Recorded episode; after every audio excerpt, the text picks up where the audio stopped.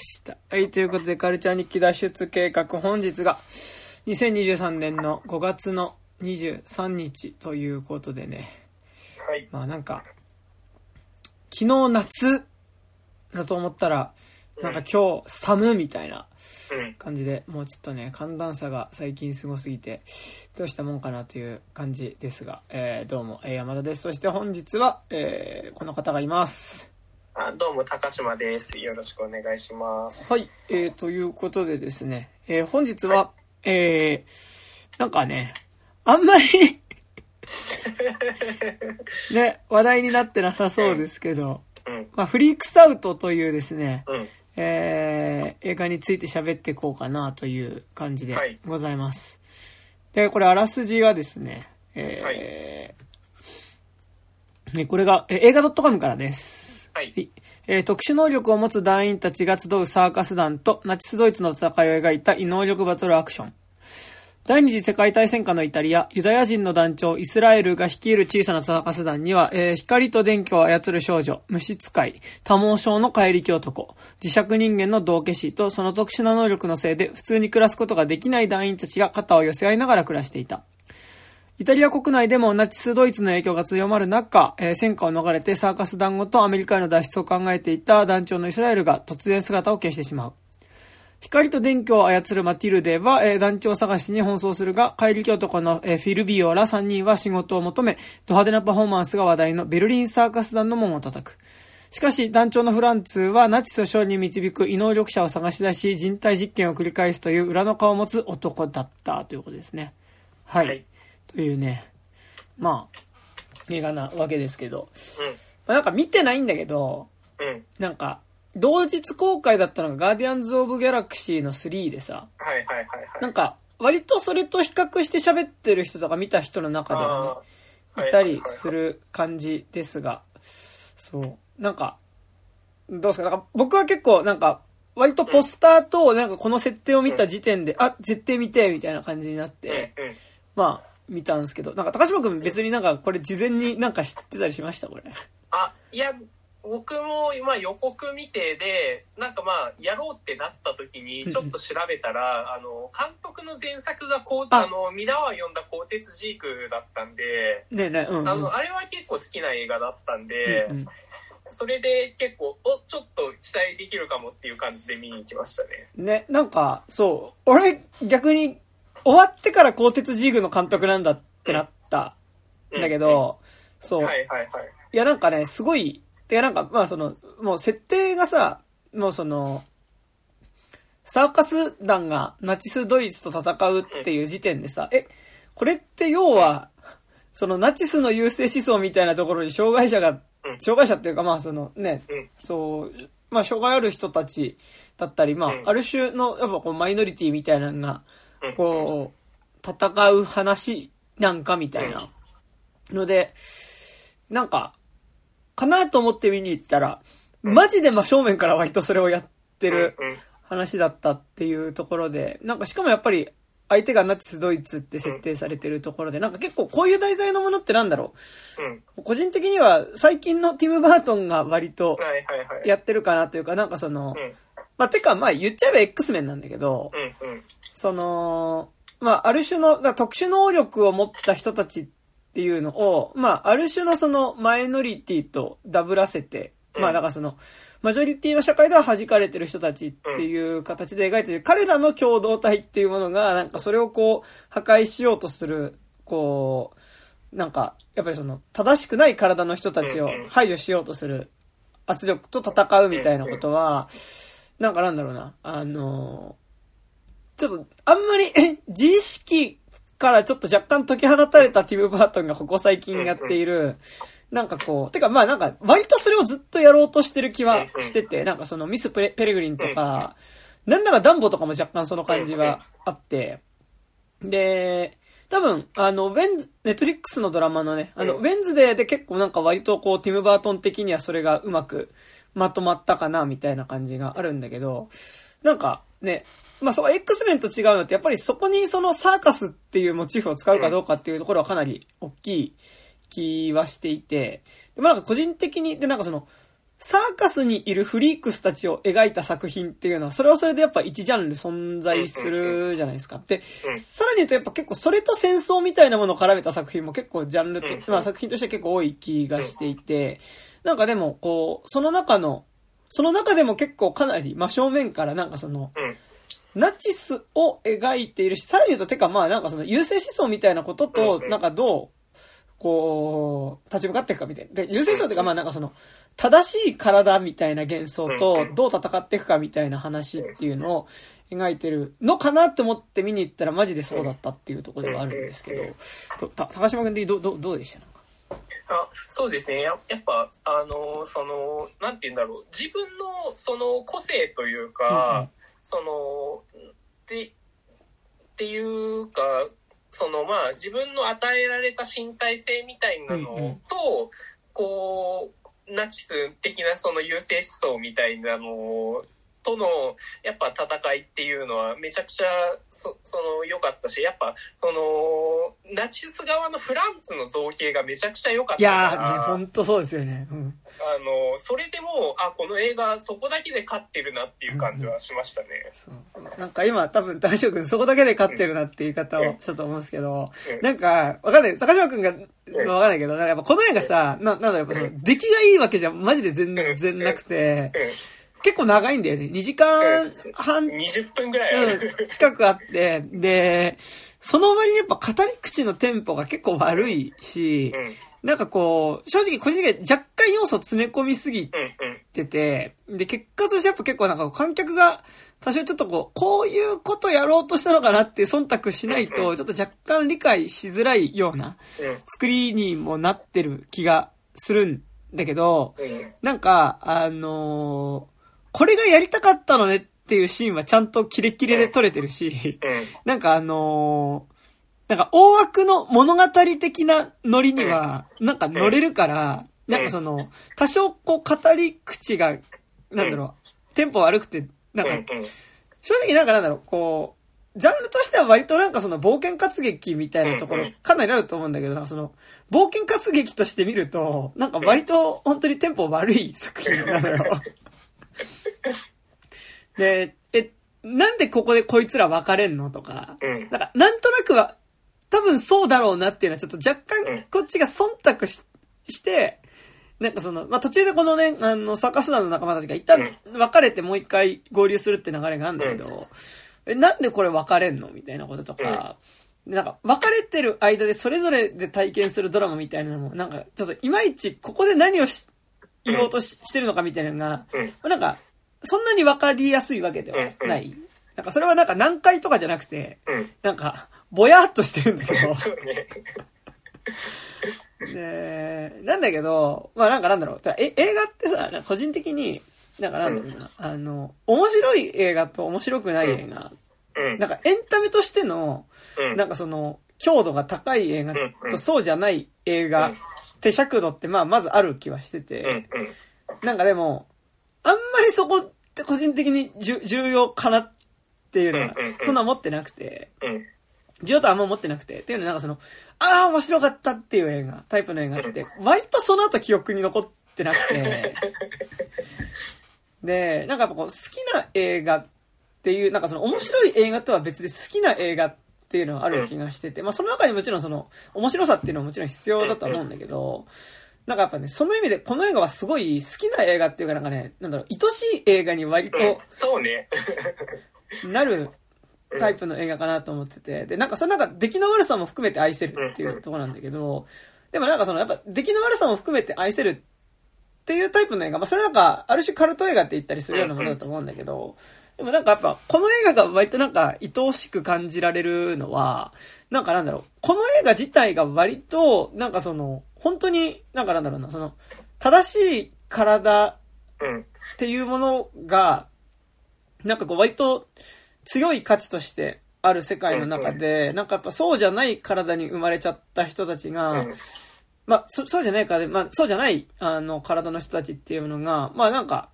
結構不器用な形で、それを、それをどう受け入れていくか。あるいはなんかその、受け入れられずに苦しんでいくかっていう、結構その、すご葛藤の話だと思ってて、で、なんかやっぱこう、大枠でやっぱこの、その自分の、こう、正しくないから、正しくないからだっていうか、まあなんかフリークスっていう言い、障害者っていうかフリークスって言い方をするなら、多分その正しい体、五体満足な体っていうものに対して、何かが欠けてるか、何かが過剰である体っていうものを持って生まれた人たちっていうものが、まあその、それをいかに受け入れていくかっていう過程が、まあものすごく不器用な話だと思ってて、で、出てくる登場人物たちが不器用にそこを受け入れていく。まあ、その、そこと葛藤していく。まあ、要は葛藤していく話だから、なんか、この映画の語り口、映画自体がすごいテンポ悪いことも、なんか、ある種なんかその語ろうとしてることっていうか、この作品の登場人物たちとちょっと重なる部分があって、なんかこの、なんかなんだろうな、あの、テンポの悪さも含めて、なんか、おも、決して面白い、エンタメみたいなことを、なんかこう、映画の正しい基準とするなら、そこから外れていく話ではあるんだけど、でもなんかむしろそこが愛おしいと思えるみたいな、作りにはなってるかなっていう気は、そう、すごいして、なんかだから結構個人的になんかなんだろう割と愛おしい作品だなっていう感じが、めっちゃするんですけど。で、やっぱさ、なんか、この監督すごい、鋼鉄ジークとかもそうだったけど、やっぱすげえ、その、虐げられた人トとかマイノリティにを語りたいっていう欲求がめちゃくちゃこう強いなっていうのはめちゃくちゃでちゃんとそのそっちの視点にめちゃくちゃ立て100%で立てるみたいな人だなっていうのは分かってなんかそういうところもなんかすごい、あ、この映画ってすげえ優しいなというか、そう。そういうのがね、すごい言葉してくる感じでいいんですよね。なんかね、そう、優しいなっていうのはめっちゃわかるよね。なんかてか、やっぱこの映画ってやっぱすごい、なんかその、なんかなんだろう。まあ、前提としている、なんかその、まあ、こう、マジョリティとマイノリティの対立構造みたいなのはあるんだけど、でもなんかやっぱこう、それはなんか価値観の衝突としてそれはあるんだけど、なんかでもこの映画の中に出てる人物は、主だった人は結局全員、その、マイノリティの側しか出てこない話であって、なんかやっぱその中で、その、こう、まあ、過剰な体だったり、えっと、まあ、何かが不足している体って、やっぱその、さ、前提としてある、その正しい体みたいなものじゃなく生まれた人たちっていうのが、なんか、それを受け入れられるか受け入れられないかの葛藤の話で、で、なんかその意味でなんかこう、敵、まあその両者が戦う話ではあるんだけど、なんかその、一応敵として設定されている6本指で生まれてしまった、そのフランツっていう多分その、ナチスの、やっぱその軍人の家系の、なんかその、青年っていうものに、の描き方っていうのが、やっぱりものすごくその、彼の苦悩に寄り添ってるというか、あの、そこがやっぱね、すごい優しいよね、なんかね、この映画、ね。そう。し、あれめちゃくちゃ切実、本当に切実だし、うんうん、で、彼がナチスに、こう、共感してしまうっていうのも、多分めちゃくちゃわかるというか、からこそ、だからこそ行かないでくれっていうところでもあるんだけどね、すごい。いや、なんか、やっぱ、やっぱ、すごいね、あのーうん。主人公たちのある種その、お互いに、こうなんだろう、自分の、その、存在っていうものを、お互いに認め合えるようになっていく共同体っていうか、まあ、そこでの、まあ、疑似家族みたいなものの美しさは描かれつつ、多分なんかやっぱその中でそこにこう、どうしてもこう入ることができなかった、あの、フランツっていうキャラクターにこそ割と観客はちょっとお気持ちがやっぱ乗っかりやすかったりするかなっていうところは、まあめっちゃある話で、やっぱりなんか、今作ってまあなんかなんだろうな、あのナチスっていうものについて描いた話でもありつつ、なんか多分本当に現代にも通じる話でもあるっていうところではあって、まあ、で、今作が、でもやっぱその、ナチス、まずその、一応ちゃんと歴史的なところで、今作がすごい優れてるなって思ったのは、やっぱその、ナ、ナチスものってか、ナチスの行ったホローコス、ホローコストについての映画ってのはやっぱすごいたくさんある。し、やっぱユダヤ人への迫害みたいなものって虐殺に、を題材にしたもの、まあ、ナチスが行った、まあ、その、虐殺っていうものについての映画っていうのはすごいたくさんあると思うけど、やっぱなんか、あの、すごいさ、やっぱナチスが行ったホローコストって言った時にさ、なんか、イコール、ユダヤ人へのっていうのがさ、やっぱほぼほぼ了解とした、なんか、結構あると思うんだけど、でもなんかやっぱ、そこで対象とされてるのが、ユダヤ人だけじゃなくて、やっぱりその、あらゆる障害者っていうものがやっぱりそこでその、虐殺の対象になってたっていう側面ってさ、割とあんまり、そんなにスポット当てて描かれてる作品ってさ、なんか少ない気はしてて、多分、それって、その、実はナチスより戦後のアメリカとか日本の方が多分優勢思想強かったから、うんうん、多分そこら辺の問題だと思うんだよね、なんか。うんうん、いや、ね。あの、うん、うんうん。で、なんかやっぱ、そのことによってやっぱナチスの行ったことっていうのがさ、その根底にあるのが単なるそのアーリア民族至上主義とかさ、その、やっぱり白人至上主義みたいなことだけじゃなくてさ、まあなんか優勢思想だったこと。だからなんか結局その、さ、あの、五体満足の青年のえっと、白人男性っていうものを正しい体として設定して、そこから外れたものっていうものを排除したり、あるいはやっぱこう、劣ったものとしてこう、なんかこう、ランク付けしていくっていうことがやっぱりこう、ナチスがやっていたことであって、まあその中でユダヤ人の虐殺も行われるわけだけど、でもなんかやっぱ、今作でその、やっぱ結構徹底してさ、その、もちろんユダヤ人が迫害される側だっていうのは、要素として描いてる。それはもちろんその、あの、イタリアの街の中に住んでいたユダヤ人たちが、その、多分、ね、強制収容所っていうかさ、あの、ゲットーに連れてかれる列車に乗せられていく姿とかさ、あとやっぱりその、このサーカス団を率いる、ね、あの、一番最初の団長だったイスラエルっていう人がやっぱユダヤ人っていうところで、やっぱその、まあ、前提としてユダヤ人への迫害があって、虐殺があってってことは描いてるんだけど、でもこの映画は、でもとはいえ、徹底してその中でさ、その、ナチス、ドイツに対してこう立ち向かっていく側がもう、徹底してみんな正しくない、正しくない、そのやっぱその、正しい体からすると、その、どこかしらが欠けていたり、過剰だったりする体であるっていうことをもう、徹底して描写するじゃん。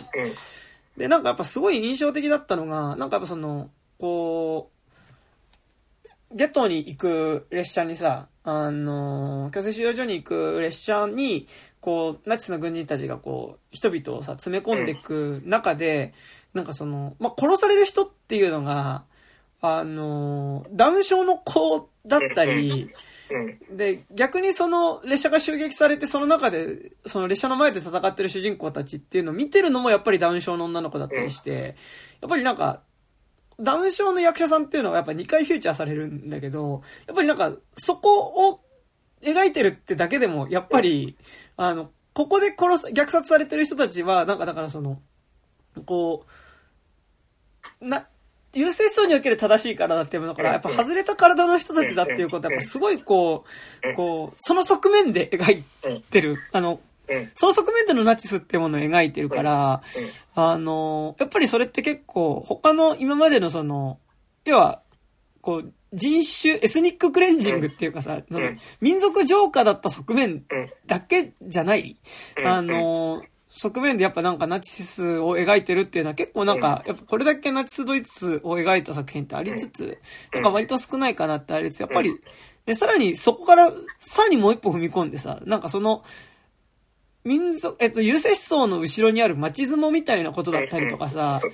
あとさらに言うとやっぱ功利主義みたいなこととかにすらちょっとこう踏み込んでいく話だったっていうのが、まあなんかまあめちゃくちゃ志高えなみたいな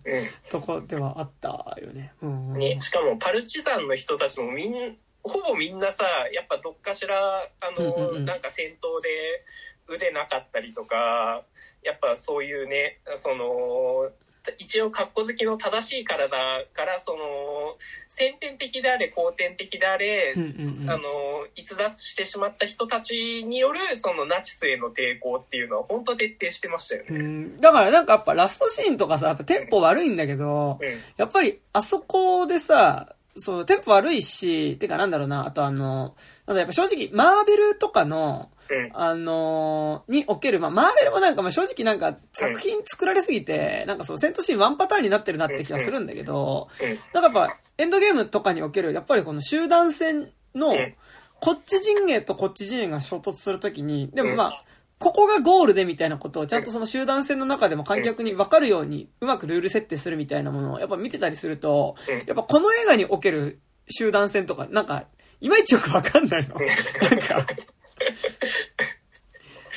なんだけど、やっぱりこう、今高島が言ったみたいに、やっぱりその手足だったり、やっぱ体の一部をなくしたパルチザンと、やっぱりその、ナチスの制服に身を包んだ、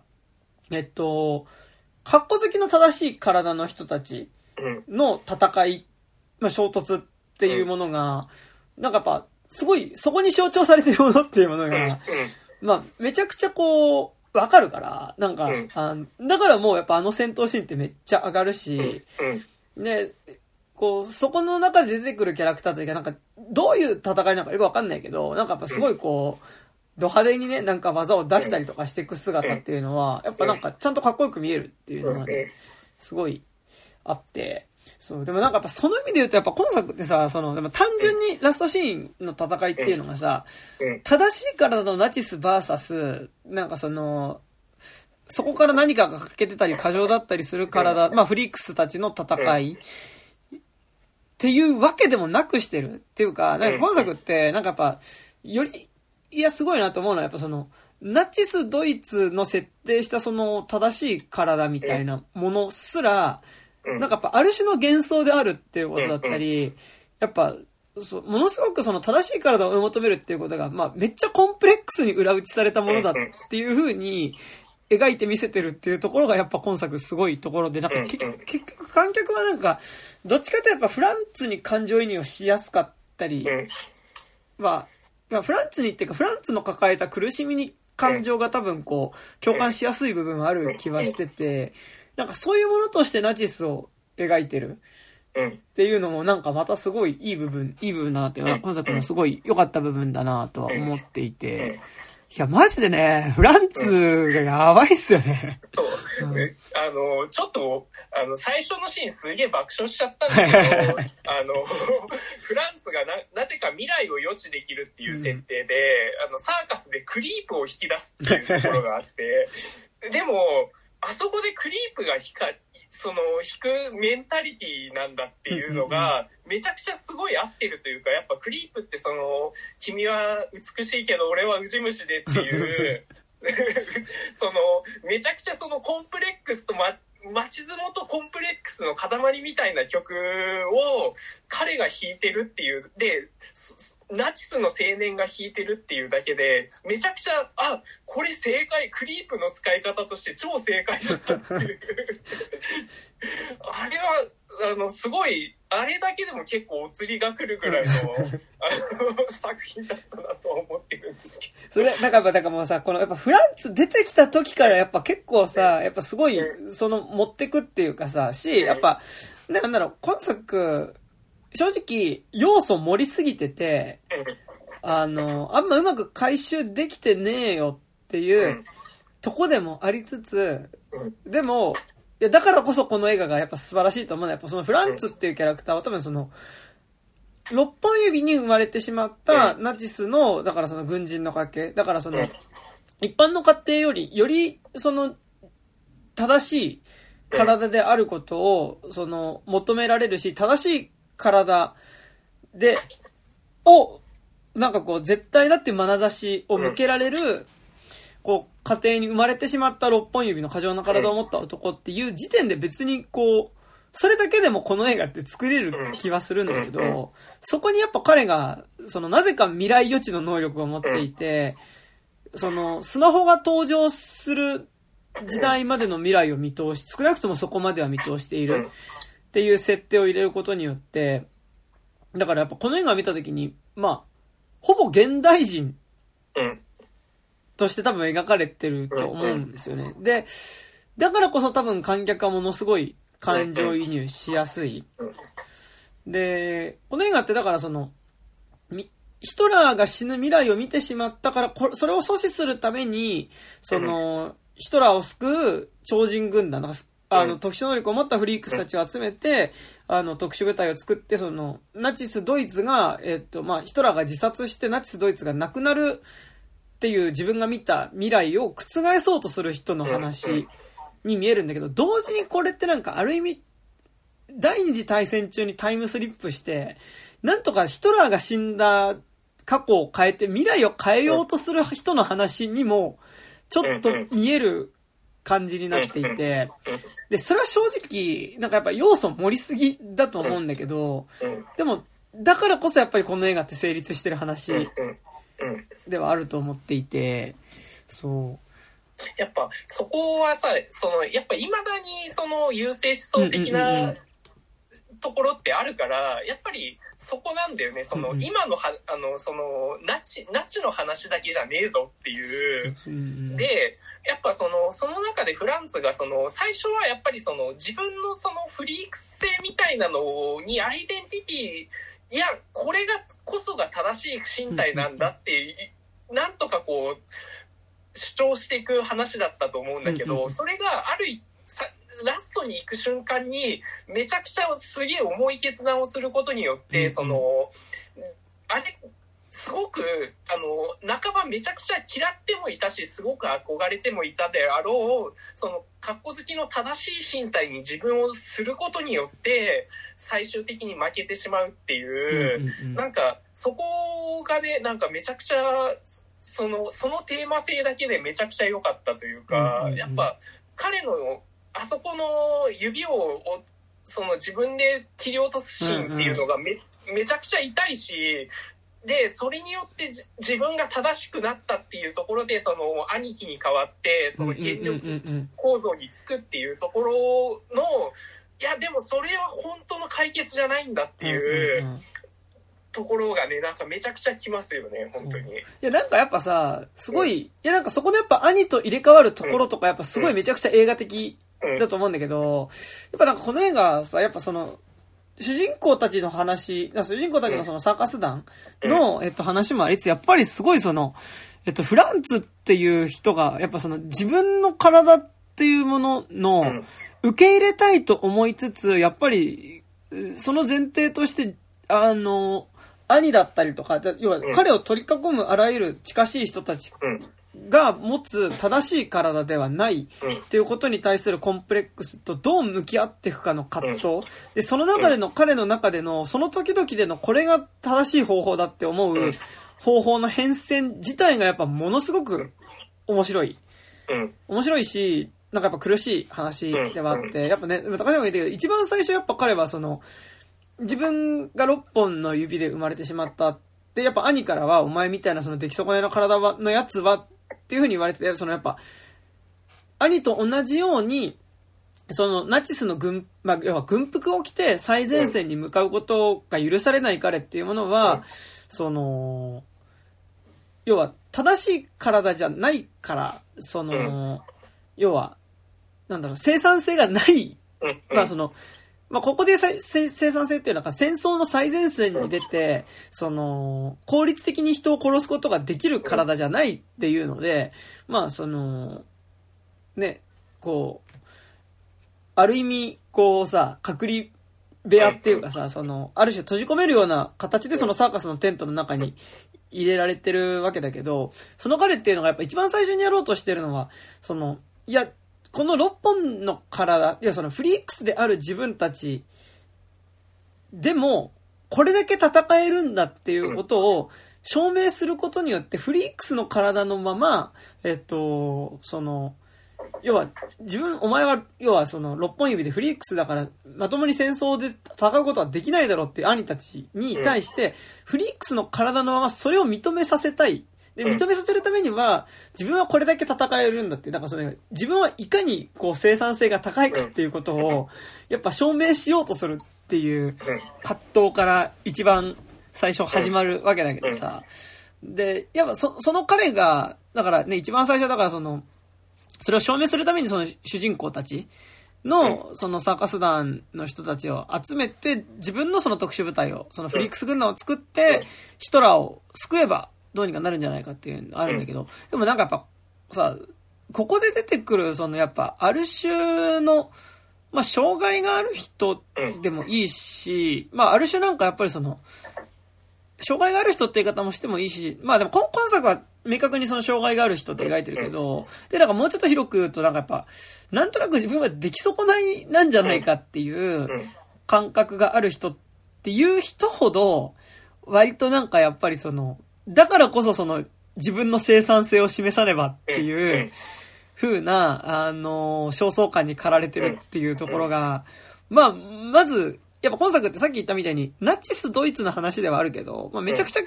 これって、要は、そのフランツっていうキャラクターが現代の価値観っていうか、現代に至るまでの歴史を全部知ってる人でっていうことで、ほぼ多分現代人と同じような存在として描いてると思うんだけど、やっぱその時点で今作って過去にあったことの話ではなくて、やっぱものすごくその、それってこの価値観って結局現代にも通じるものだよねっていう視点はやっぱあると思うんだけど、やっぱまずこの一番最初のフランツの持ってる葛藤っていうのはさ、いやまあ全然確かに現代にもあるよねっていうかさ、で、やっぱそこでさ、やっぱクリープって特別に、あ 特別になりてーって言ってさ本当にそ、あそこが本当に超説明になってるんで。でもなんかさ、そこら辺でさ、その、主人公にそれをセリフで言わせるわけじゃなくて、やっぱその曲で言わせるとか、やっぱそのあたりがさ、まあだからめちゃくちゃ今作映画的だと思うし、なんかやっぱそそこら辺すごいやっぱうまくできてるうんよね。そうそうそう。で、えなんかやっぱさ、あの、いやもうなんかそこのいかにこのなんだろう、あの、いや自分はダメだけど、なんかやっぱその、なんかこ、こ、こうこんなにできるんだっていうことを証明しなければっていう感じがすごいあるっていうのは、まあ、なんかめっちゃわかるので。なんかその感じっていうのは、なんか、あの、からなんかね、こう、えめっちゃね、なんかこう、ここ前半のやっぱフランス、すごいめっちゃきついなと思いつつ、あの、同時にやっぱそこで彼が苦しむ姿。でやっぱ一番最初どういう感じで出てくるかっていうと、やっぱもう、ほぼほぼもう、アル中っていうかもう、役中なんだよね。うん。で、彼が未来を原始するっていうのがほぼ、その、あれ、アヘンチンキとかなのかな？わかんないけど、ね、なんか、エーテルとか言って。ね でもなんか、あの、布に浸した薬物を強く吸い込むことで、まあそのトリップして幻覚を見て、まあ未来を見てるんだけど、で、なんかやっぱその、すごい汚い汚れた部屋の中で、まあ彼はその、そこでトリップをしてソファーの上に倒れ込む。で、ヨレヨレのシャツを着て倒れ込むっていうのをしてるわけだけど、やっぱ彼のあそこでのそのやっぱすごい大敗的な姿っていうのがやっぱすごいこう、こうね、なんかやっぱ迫るものがありつつ、やっぱ後半、そこで彼が変わっていくのはやっぱり、一回、その、主人公たちを捕まえてフリークス軍団のお披露目をしようとするんだけど、やっぱりそれがうまくいかなくて、うん。で、その兄の前で大恥をかいてしまうっていうね。で、そこで兄から、やっぱりその、お前は出来損ないだっていうことを、まあ、散々パラ言われた果てに、いや、そこで兄を殺して、で、その兄から軍服を奪って、で、その、まあ、彼が、まあ、兄と入れ替わってナチスの、その将校っていうか、その軍隊を率いる存在に、まあ、入れ替わるっていうシーンがあるんです。けど、やっぱね、あそこがだからその一番最初にその主人公が、まあその、兄、兄がその、ソファの上でトリップしてデロデロになってる、そのフランツのところに、その将校である兄っていうのが訪れるって形なんだけど、まあそこで、あの、兄を殺して、フランツは、えっと、兄から軍服を剥いで、で、軍服を着て部屋を出てくんだけど、その時に殺した兄の死体っていうのは、ちょうど殺された時にシャツが乱れて、あの、ちょうどこう一番最初に出てきたフランツと同じようなシャツの乱れ方になって、そのまま、しかもその、フランツが転がっ寝てたのと同じような、そのボロボロのソファーの上にその兄の死体っていうのが転がっていて、ちょうどその兄と、あの、フランツが入れ替わる形になるんだけど、やっぱその手前で何があるかっていうとね、さっき高島君言ったけど、やっぱりその、自分の過剰に生えてる一本多い指っていうのを、えっと、切り自ら切り落として、で、それによってその、あの、その後に軍服を着て出てくるっていうことなんだけど、まだ結局この映画ってやっぱ大枠でこのフランツとその主人公たちのサーカス団の対比っていうのが描かれてるんだけど、うん。やっぱりそこで描かれてるのってやっぱりこう、あの、まあ、終盤以降特に、やっぱりその、えっと、自分の正しい、あと、自分のその正しくない体、過剰であったり、えっと、何かが欠欠落している体っていうものを、えっと、それでも受け入れてこう、そのまま受け入れてこうとする人たちと、まあなんか、それを受け入れられずにやっぱ強制しようとする人たちの、まあ、の価値観。だから同じフリックス同士なんだけど、その体をそのまま受け入れられるか、えっと、それをなんとか強制しようとするかっていう価値観の戦いになっていくと思うんだけど、だからその意味でもやっぱさ、なんかちゃんとディスイズミーしてんのこっちだぞっていう感じがすごいするんだよね。そうね。あの、グレイ、だなんかね、あの、見たかったグレイテストショーのはこっちなんですけど、マジで。そうねん。って感じですごいするんだけど、で、なんかやっぱ、やっぱき、で、やっぱ、フランツが、だからその最終的にそこでそのナチスの軍隊を率いていくっていうのがあるんだけど、やっぱなんかあれを見てすごい思うのがさ、やっぱその、優勢思想における正しい体みたいなものっていうのってさ、結局、やっぱ、まあ、幻想であるっていうね、ことがやっぱあそこで明らかに、でこの映画ではそういう描かれ方をしていると思っていて、それはだからやっぱその、存在しない正しい体っていう幻想を、に合わせて自分の体を結局その、強制していくうん。ことっていう、で、強制しして、やっとナチスの軍服を着れるっていうか、うん。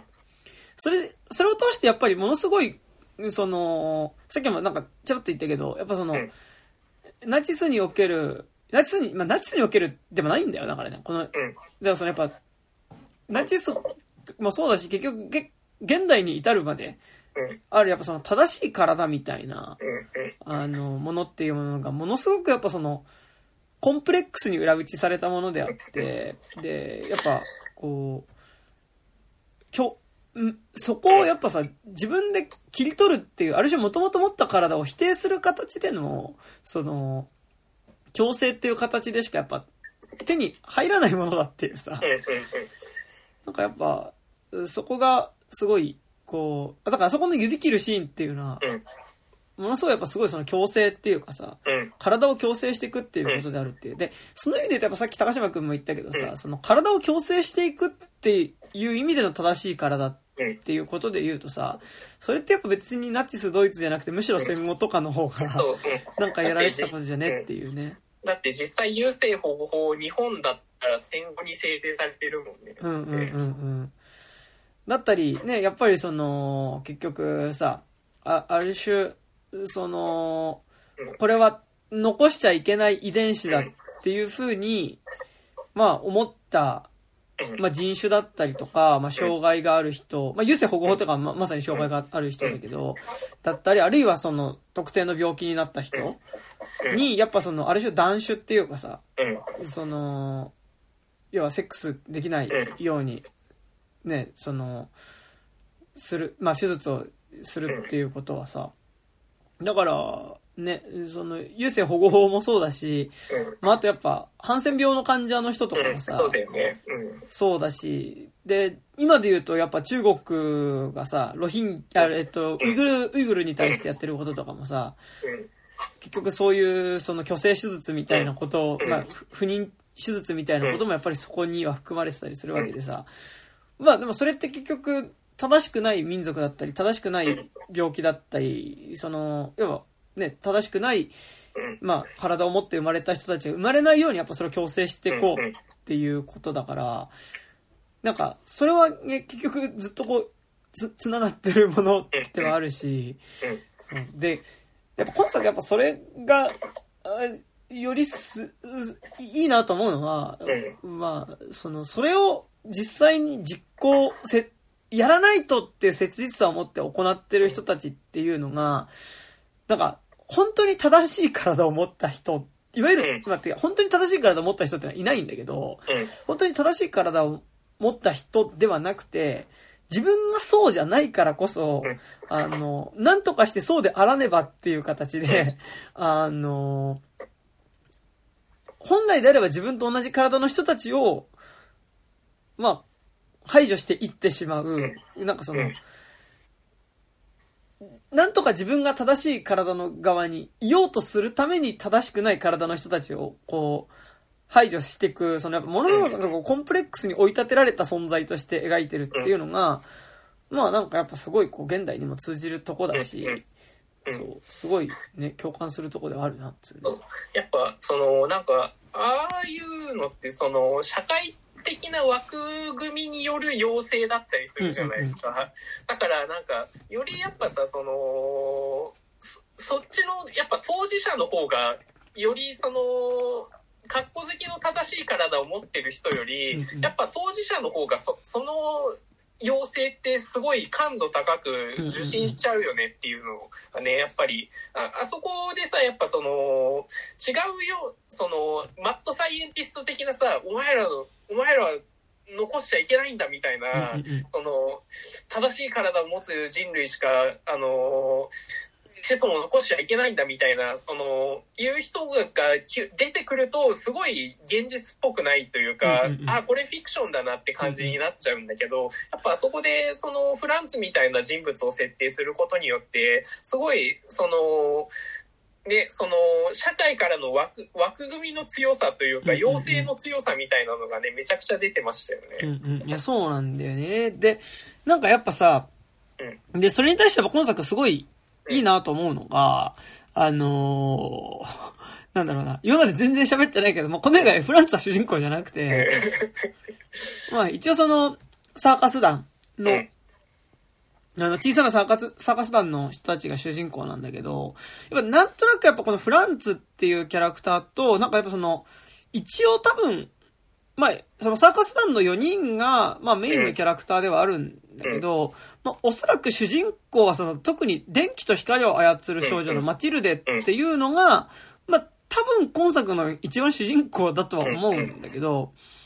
で、なんか結構やっぱフランツとマチルデっていうのがやっぱ結構対になって描かれてる感じっていうのがあって、で、やっぱその、マチルデっていうキャラクターは、まあその電気を体から発してしまうっていうね、人物なんだけど、やっぱりその、そこでこうさ、マチルデがどう描かれてるかっていうと、やっぱりその、自分の体が常に強い電気を発してるがゆえに、やっぱその、人と触れ合うことができない、直接人の体に触ることができないっていう、こう、まあ、能力を持ったフリークスとして描かれていて、やっぱそれってやっぱりその、自分が人と触れ合うっていうことの恐怖感のモチーフとしてやっぱりそれは描かれてて、それは自分の体が他人に受け入れてもらえないだろうなっていう恐怖でもあるし、同時に自分が他人の体を受け入れることもできないっていう、やっぱり、そ、そういうその、他人への拒絶感であり、自分自身の体、他人の体への拒絶感であり、自分の体への拒絶感であるっていう、その、主人公っていうのが、えっと、だからそれってサーカスの中にいるときに自分の体での受け入れ方さでもあると同時に、同時に同じフリックスである、同じサーカスの仲間たちに対してもやっぱある種の受け入れ方さをやっぱ持ってるっていうところで、なんかやっぱ、その意味でやっぱこう、フランツもマチルでも、なんかその、自分の体に対するやっぱ受け入れ方さを持った人物としてやっぱ一番最初スタートしていて、で、なんか、その二人がやっぱ受け入れ方さはやっぱ自分の体の受け入れ方さとやっぱ正しくない体であるっていうことのコンプレックスっていうのを持ってるんだけど、やっぱそれをどういうふうに解消できるかっていうことがやっぱりこう、ものすごく対に描かれていて、同じ葛藤を持った二人なんだけど、あの真逆の方向に、こう、結論、真逆のこう結論に至っていくっていう。やっぱ、で、その中でさらに言うと、フランツは、その、フランツが見た、その、自分がフリークス軍団を作って、あの、ヒトラーを救うのではってビジョンの中で、どういうものが見えてるかっていうと、やっぱりその、こう、手をこちらにかざしているマチルデの影っていうものをやっぱり見るんだけど、やっぱりなんかフランツはこの4人サーカス団の4人を追いかけていつつ、やっぱり、なんとなく、こう、ビジュアルとしてはその、うん。伸ばしているマチルデの手を掴みたい。幻想で見た、こちらに向かって手を伸ばしているマチルデの手を掴みたいと思って、やっぱりこう、この計画を進めているような気がして、やっぱりそれってすごいこう、あの、なんとなくちょっとこれはすごい忖度した見方だけど。やっぱり他人の体を、と触れ合いたい。で、うんさらに言うと、やっぱりその、フリークスである人の、自分と同じフリークスである存在の体と触れ合いたいということは、やっぱりその、うん同時にフリークスである自分の体を受け入れたいっていうことでもあると思っていて、で、なんかやっぱその意味で、なんか多分その、フランツも、ものすごい多分マチルデと本来であれば同じ、あのーあの、受け入れてほしさっていうものを持っていたんだけど、やっぱりその手前にある、やっぱり彼の形を強制しようとする、ナチスの制服っていううん。ものによって、やっぱりその、本来自分が求めている受け入れてほしさみたいなことをやっぱりこう、素直に表出できない。うん。うん。ことによって、やっぱりどんどん歪んだ形で最終的にやっぱりこう自分の形を否定する、うん。自分の体を否定する形に至っていくっていううん、なんか描かれ方も含めて、なんかすごいここが対になって描かれてるのはめちゃくちゃなんか、よ、よくできてるなという感じはすごいするんだけど。ね、しかもやっぱマチルデの方はやっぱりそのキスっていうのがモチーフとしてやっぱうんうん。その他者あのちょうどさやっぱそのフランツがこう指を切り落とすのとつ対になるシーンでやっぱそのマチルデはその虫使いの男の子とこう初めてあの相手を感電させずにこうキスできるっていうところで、あそこがやっぱりめちゃくちゃこうファンタスティックで。こう、もう空中飛びながら、あ、そうね。超ロマンチックだよね。その超ロマンチックなんだけど、あそこで、やっとその自分の身体性と、その他他者性みたいなのを、やっとあそこでね、その、あのちゃんとそのパッドに折り合いがつけられるっていうのが、やっぱそこも対、そのフランスとの対比になってて、うんうんうんやっぱね、すごい良かったですよね。でね、なんかやっぱ、で、ラストシーン、本当のラストのラストシーンもさ、うん。やっぱり、その、まあ、結局、あの、マチルデと、えっと、その、虫使いの男の子、しかも虫使いの男の子もさ、虫使いであるプラス、ちょっとアルビノなんだよね。。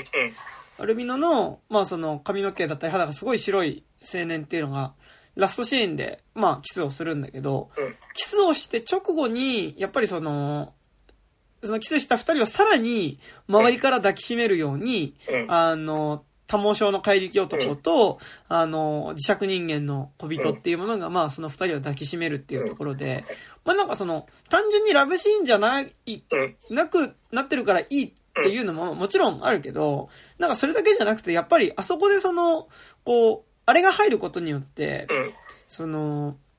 まあ、ある種の恋人同士だったら、なんかちょっと性愛みたいなところで結びつくっていうことだけじゃなくて、やっぱりその、あそこで、こう、多毛症の男、うん。大男だったりとか、その、磁石人間の小人も一緒に抱きしめるっていうことだから、なんかその、彼女が今までやっぱりどうしても実は一緒にいながらも受け入れることができなかった、やっぱりその、こう、過剰な体たちっていうものを、やっぱりあそこでその、うん。お互いに抱きしめ合うことで、やっぱりその、受け入れることができてるっていうビジュアルとして、やっぱりあそこは、そのすごいこう、なんかなんだろうな、あの、美しい、なんかラ、ラストシーンだったな、ララストシーンがな？んかララブシーンだったなっていう気がしていて、やっぱりなんかね、本来であれば、あの、あそこの輪の中に入っていきたかったはずのフランスがやっぱあの中に入れないっていうことがね。そうそうそう。で、しかもなんかこの映画すごい良かったのが、あの、エンドロールの時に、こう、スポーツとかの、多分オリンピックとかのその名場面みたいなのが、こう、どんどんその現代に至るまでの名場面みたいなのが流れることによってうんうん、これで、あ、やっぱこれってやっぱその、なんて言うんだろう。あ、その射程だよねっていうか、正しいオリンピックの使い方というか、スポーツとかのその、な、その、こういうところにおいては、やっぱスポーツってやっぱ、その、みんなが共有できる何かだよねっていうのを、た、たち、なんかそこを文化だけに、文系だけによらず、ちゃんとスポーツとか、そういうその、なんか、オリンピックの正しい理念みたいなの に、ちゃんと接続させてるのもなんかすごい偉いなっていうのはね、思いましたね。なんかでも結構さ、なんか、この映画エンドロール割と重要になってる気してて、なんか、あのエンドロールをどう受け止めたらいいものかっていうのは結構なんか自分の中であって、なんか、えっと、映像で何が映るかっていうと、まあ、えっと、まず前提としてこの映画のフランツっていうキャラクターは、えっと、未来を予知する能力を持ってるんだけど、で、未来を予知した結をどういう風にそれを予知するかっていうと、夢で見たビジョンっていうものを、まあ、その木炭デッサンでガーってこう紙に書いていくわけなんだけど、で、だから映画の中では割とそれはそのおどろおどろしいものっていうか、まあ割とそのナチスの敗戦だったりとか、まあなんかその、まあものすごいちょっと戦争の暗いイメージに包まれてるようなデッサンばかりを書いてるんだけど、エンドロールのところでは、まあその現代に至るまでの間にある、えっと、まあ政治的な出来事だったり、でもそれに例えば、ほんとさっき言ったみたいに、その、まあ、サッカーのワールドカップの、多分、あの、名シーン、名シーン、あれ、あれ、マラドーナ？マラドーナとペレだったね。ね、の、なんかやっぱその、姿だったり、まあ、あと、鋼鉄ジーグだったり、えっと、まあ、っていうなんかやっぱ、こう、まあ、ベルリンの壁崩壊みたいなこと、そういうのが、あとチェルノブイリの原発事故みたいなことと、なんか並列で描かれていて、まあ、なんかやっぱりその、まあ、ナチス、ドイツまあ、第二次大戦以降のさらに現代に至るまでのいろんなこう事象っていうのが描かれてくるんだけど、やっぱ、その中でやっぱりすごいこう、カルチャーだったりとかも、まあ、ものすごいそこに描かれていくっていうところで、なんかやっぱこう、一見するとものすごいやっぱこう、希望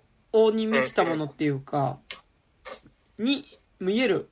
描き方なんだけど、でもなんか同時になんかそれがやっぱちょっと木炭デッサンっぽい感じで描かれてはいるわけ。ってななってくると、それってやっぱこのビジョンを、要は、それ、エンドロイドで流れる現代に至るまでのイラストっていうものが、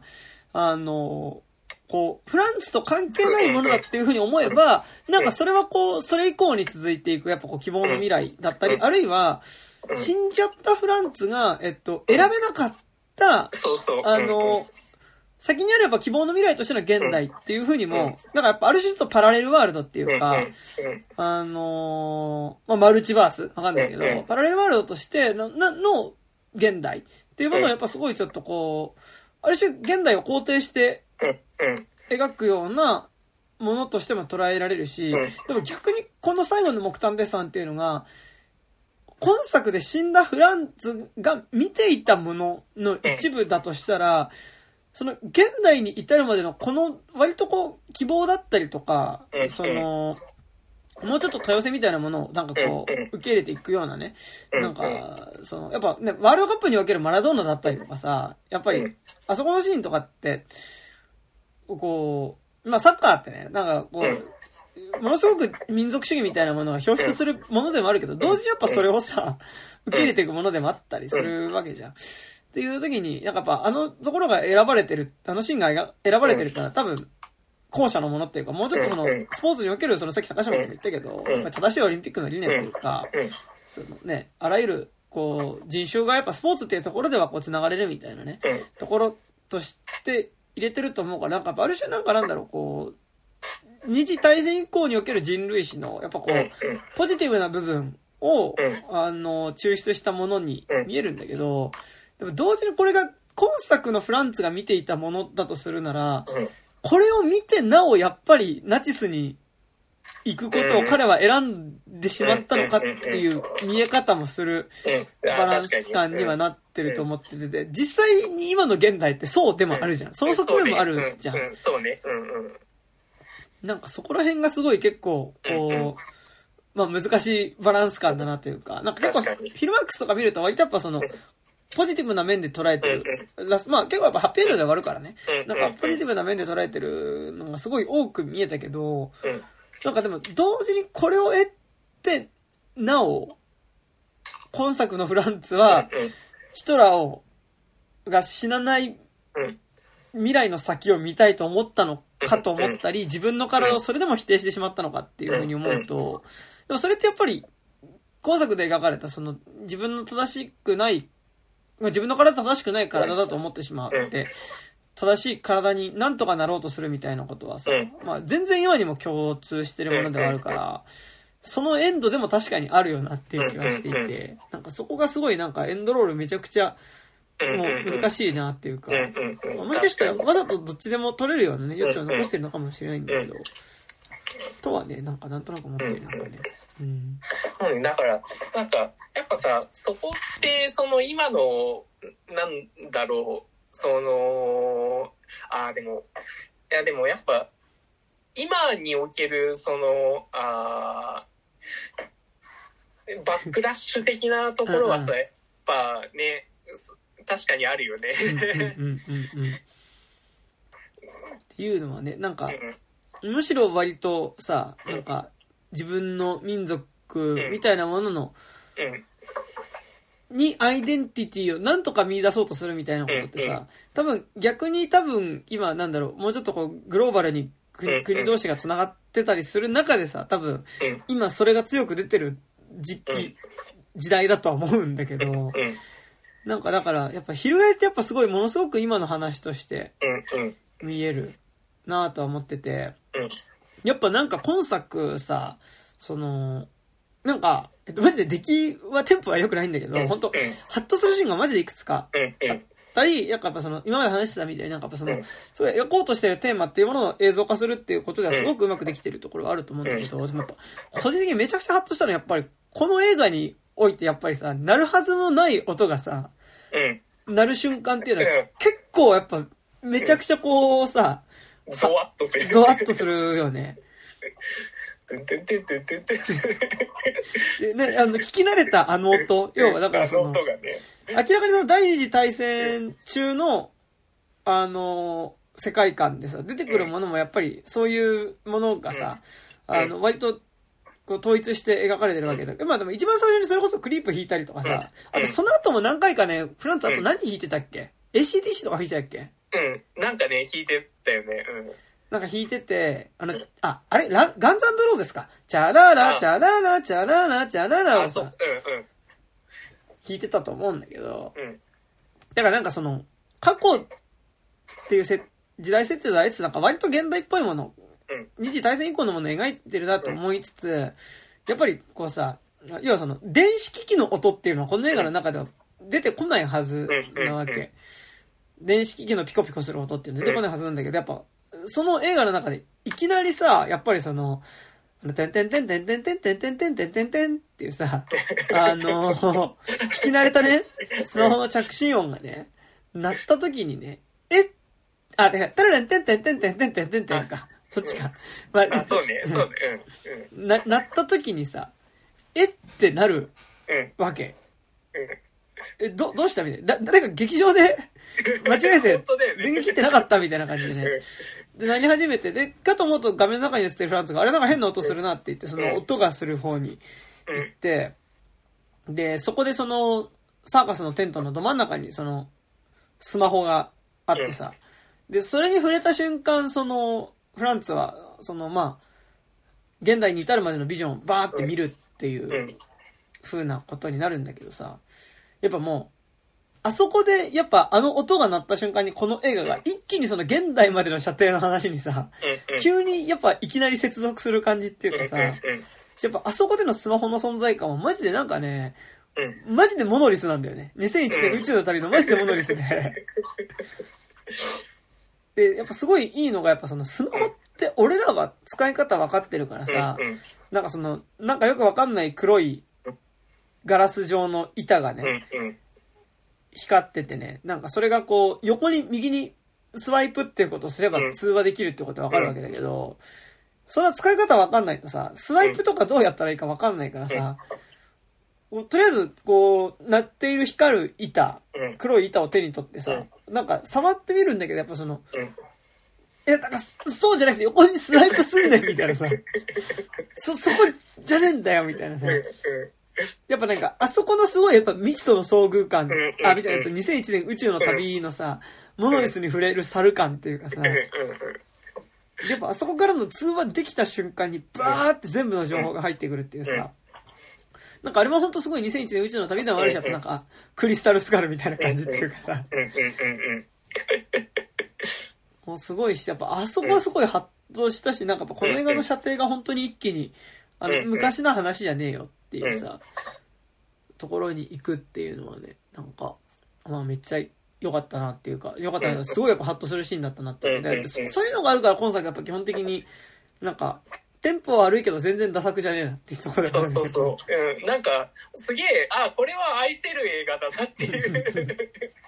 風にね、すごい、なんか結構、鋼鉄ジークとかも結構そういう感じだったけど、うんうん。なんか、今作も、しかもな、なんかさ、あの、ちゃんと性描写とかをちゃんと、その、あの、ちゃんとなんかバカ、バカっぽくというか、あの、なん、なんだろう、その、フリークスのセックスだからって、なんか別になんか変なものじゃないよみたいなので、あの、やっぱあの、多毛症の男とのセックスとか、あと、あの、小人が全裸でこう回されてるシーンとかさ、まあ、なんか、なんて言うんだろう、その別に、その、なんだろう、NHK のさ、バルバラじゃないけどさ、はい的な、そのやっぱ、なんていうか、ね、その、障害者の性みたいなのも別になんか、なんて言うんだろう、その、タブー視されるものではなくてっていう、なんかちゃんとふそこもフラットに描きたいんですよっていう、なんか、なんか意意図みたいなのもちょっと感じましたね、なんか。うん。うんうん。ね、なんかだし、それをさ、やっぱなんかすごいこう、サーカスモチーフでやってることっていうのが、やっぱなんかすごいいいと思ってて、うん。だからやっぱサーカスって、やっぱ、まあ、見せ物小屋だからさ、要はさ、なんか、やっぱその、そこには過剰にその、こう、障害者の体を、なんかやっぱその、ナチスとは違うけど、やっぱある種こう過剰に見せていくっていう部分はあるわけで、やっぱ、うんその中で特にやっぱりその、セクシャルなイメージっていうのはさ、やっぱりそこはすごいセットだったりうん。するじゃん。なんかだからそれはすごいこう、まあ、多毛症とか多分サーカスにおけるケムクジャラっていうとさ、うんどっちかっていうと、ヒゲ女なんだよね。どっちかっていうとうん、モチーフとしては。なんかだから結構、本作って多分その、サーカスにおけうるん、多分、いくつかのさ、なんかその、まあ、ある種、こう、もはやちょっとキャラクターっぽくなってるフリークスっていうのがあるわけじゃん。その、やっぱ怪力男だったりうん、空気女だったり、うん。っていうさ。なんかでもそれはすごい、あらゆるサーカスものを見ればなんかそこら辺ってやっぱすごいわかると思うんだけど、やっぱその中で、毛むく多毛症、体中の毛が濃いっていうのはどっちかって多分女性で、うん。多分ヒゲ女なんだよね。で、なんかやっぱそのヒゲ女っていうのはやっぱサーカスで見せ物で見せるときにやっぱり、じゃあこの人はどういうセックスをするんだろうっていう興味とやっぱそれにちょっと若干応えるような形っていうのは多分そこにはセットってあって、で、なんかで、それで言うとやっぱ、本作とさ、やっぱナイトメアリーとかをセットで見るとさ、うん。やっぱその、電気少女じゃんうん、両方とも。うん。やっぱりなんかそこってすごいこう、電気を体から、体が電気を出す女の子っていうのを見せるときに、やっぱある種その彼女をさ、その、うん。電気椅子みたいなところに縛るところでの、多分ちょっとある種こうセックス的な。イメージとやっぱそこって多分セットではあったりすると思うんだけど、